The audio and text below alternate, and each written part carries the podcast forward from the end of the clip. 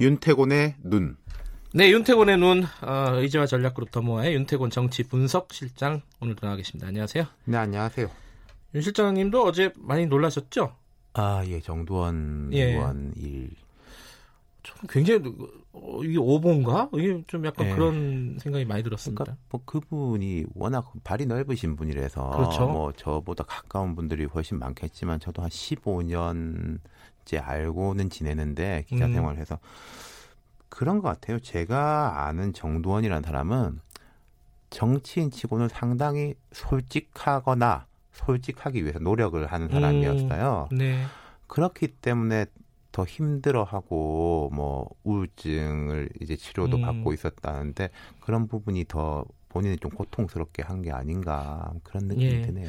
예. 뭐 어, 풍우나라는 뭐 표현도 네. 어떤 사람들은 쓰고요. 그리고 사실 파란만장했죠. 예. 그러니까 그분을 비춰봤으면 좋겠어요. 여러 여야 정치인들이 음. 이게 정두원이라는 사람하고 자신을 비춰보는 또 계기가 음. 되는 게 그분에 대한 최고의 추모가 아닐까 그런 네. 생각이 듭니다. 네, 어, 고인의 명복을 빌고요. 정치 얘기 좀 해볼게요. 네. 그 오, 아, 내일 만나는 거죠? 대통령과 오당 그렇죠. 대표. 예. 내일 오후에 만난다고 하죠. 뭐 드디어죠, 드디어. 근데 드디어죠. 이 이야기가 언제 나왔냐면요. 예. 지난 5월 9일 문 대통령이 KBS 단독 대담 때 그때가 북한이 단거리 미사일 발사했을 시점이었잖아요. 네. 그때 제안이 처음 한 거죠.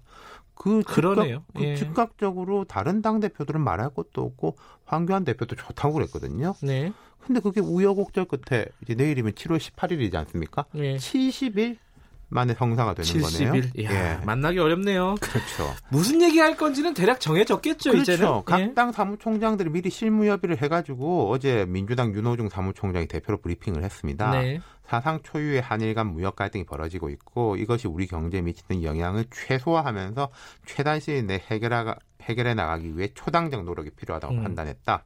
일본의 경제 보복 조치와 국내 산업에 미치는 영향 등에 대해 대책을 마련하기 위해 정부로부터 보고를 받고 그렇다면 아마 홍남기 부총리나 어, 또 청와대 정책실장 김상조 정책실장이 아마 배석해서 보고를 할것 음. 같아요. 네. 그런 이후에 이제 여야의 초당적 협력 방안과 국정 현안에 대해 폭넓게 논의하기로 했다 이렇게 음. 설명을 했습니다. 그런데 어, 상황이 상황이니만큼 밥은 안 먹겠다. 뭐 이런 이런 얘기도 그러니까 나오더라고요. 오후 4시부터 네. 6시 2시간 잡혀 있습니다. 그리고 이제 좀 길어져도 많차는 없다 이런 건데 통상요 이런 회동하면 항상 브리핑이 있습니다. 심도 깊은 논의 때문에 예상보다 길어졌다. 짧아지는 것보다 모양새가 훨씬 그럼요. 좋잖아요. 예. 그리고 참석자가 6명이니까 2시간이 충분한 것도 아니고요. 예.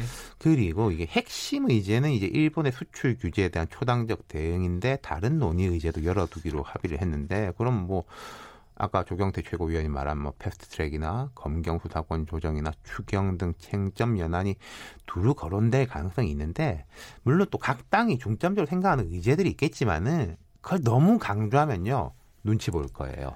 그렇지 않겠습니까? 그렇죠. 이게 그 국- 현장에서도 눈치 보이는 것뿐만 아니라 언론과 그렇죠. 국민들한테도 눈치 보일 그러니까 거예요. 무엇이 중요한디 뭐 이런 얘기 나오는 거죠. 말씀이죠. 자, 네. 그 황교안 대표가 계속 얘기했던 1대1 이거는 하는 겁니까? 안 하는 겁니까? 어제 오당 사무총장 테이블에서는 언급되지 않았다고 합니다. 네. 하지만 이전에 다른 당들이 뭐 대통령과 황 대표가 따로 만나는 것에 대해서 우리가 반대할 이유가 있냐 네. 이런 언급들을 한 적이 있어요. 그렇기 때문에 이 부분은 청와대하고 한국당이 별도로 논의하고 있을 가능성이 있을 것 같아요. 제 음. 생각에는. 그리고 양측 다 이 문제에 대해서 말을 안 하는 걸 보면 음흠. 뭐 이야기가 있기 때문에 말을 안 네. 하는 것일 수도 있고요. 뭐 캐주얼하게 잠깐 둘이 만날 수도 있는 거 아닙니까? 뭐또 그죠? 별도 음. 날짜를 잡을 수도 있는 거고요. 예. 야, 근데 복귀를 해보면은 이게 아까 70일이라고 했잖아요. 그 우여곡절이 많았습니다. 자, 첫 번째 의제는 북한 미사일, 그러니까 안보 문제였어요. 네. 그다음 뭐 추경, 그다음 또 한미 정상회담 설명차, 그다음에 판문점 남북미 회동 설명차 수면 위로 떠오르다가 떠오르다가 무산됐거든요. 그러다가 결국은 되긴 됐어요. 예, 네. 지난주만 해도 뭐 이게 1대1, 1대3 이것 때문에 안 된다, 된다 말이 많았는데 이번 주 초에 황교안 대표가 기자회견을 열고 조건 없이 하겠다. 음흠. 황 대표는 뭐 제안이라는 표현을 하던데 네. 어쨌든 조건 없이 하겠다는 의사를 밝힌 이후에 급물살을 탄 거죠. 갑자기 이렇게 입장이 뭐 바뀌었다기보다는 확고해진 이유가 뭘까요? 자, 된 이유가 뭔가 예. 안된 이유는 우리가 짚어봤는데 첫 번째는 일본 관련 사안은 정말 파괴력이 크다. 그렇죠. 북한보다 더 크다. 그럴 수 있죠. 예. 예. 지금 이제 감론을박이 벌어지고 있고 야당을 중심으로 뭐 우리 정부도 미숙한 거 아니냐 이런 비판도 제기되고 있지만은 지금 일단 여론의 핵심은 아니 우리 정부의 잘잘못을 떠나서 그렇죠. 일본이 잘못했다 이거잖아요. 네.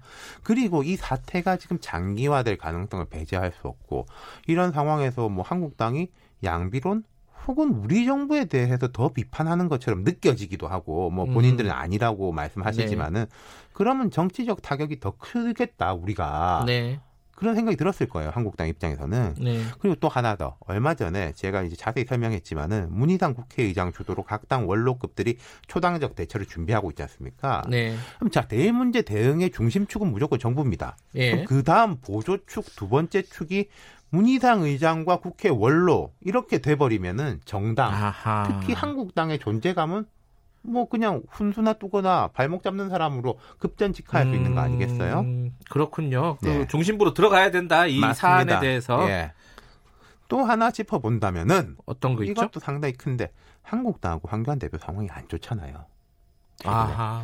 어찌 보면은 반사이익을 누릴 수 있는 사안들이 자꾸 나오는데 뭐 정경두 장관 해임 건의안 문제로 되는 안보 문제점, 한일 갈등, 한국당에서 사고와 막말 논란이 끊이지 않으니까 이 국면을 음. 전환할 때가 됐다. 일하는 판... 정당으로 예. 그렇죠. 이런 예. 판단이 있을 것 같습니다. 어찌됐든 이번에 만남이 그 국회가 좀 막혀 있던 게 풀리는 계기가 되겠죠? 근데요, 네. 냉정히 말씀드리면은 과거에 지금 뭐 여당이 야당이었을 때나 홍준표 대표가 문재인 대통령하고 만났을 때나 정과 후가 갑자기 확 바뀐 건 없었어요. 아, 그런가요? 뭘 봐야 하냐면요. 온, 내일 1대5 회동에서 얼마나 깊이 있는 이야기가 오갈 수 있을지 모르겠지만은 내일 회동을 통해서 후속 조치가 발표되는 걸 봐야 될 겁니다. 그럼 뭐 실질적인 이제 협의체 구속을 어, 구성을 한다든지 음흠. 또 대통령하고 황교안 대표의 추가 대화 약속 같은 게 있다든지 어쨌든 지금 전국의 갈등의 축은 정부 여당 대 한국당이니까요. 네. 그리고 뭐 제가 뭐 너무 크게 기대하지 말자 이런 말씀 드렸지만은 안 만나는 것보다는 만나는 게 100배 낫죠, 무조건. 자주 만나는 게 좋겠죠. 그렇습니다. 여기까지 예. 듣겠습니다. 고맙습니다. 감사합니다. 의제와 전략그룹 더모아의 윤태곤 정치분석 실장이었습니다. 자, 2부는 여기까지고요. 잠시 후 3부에서 뵐게요.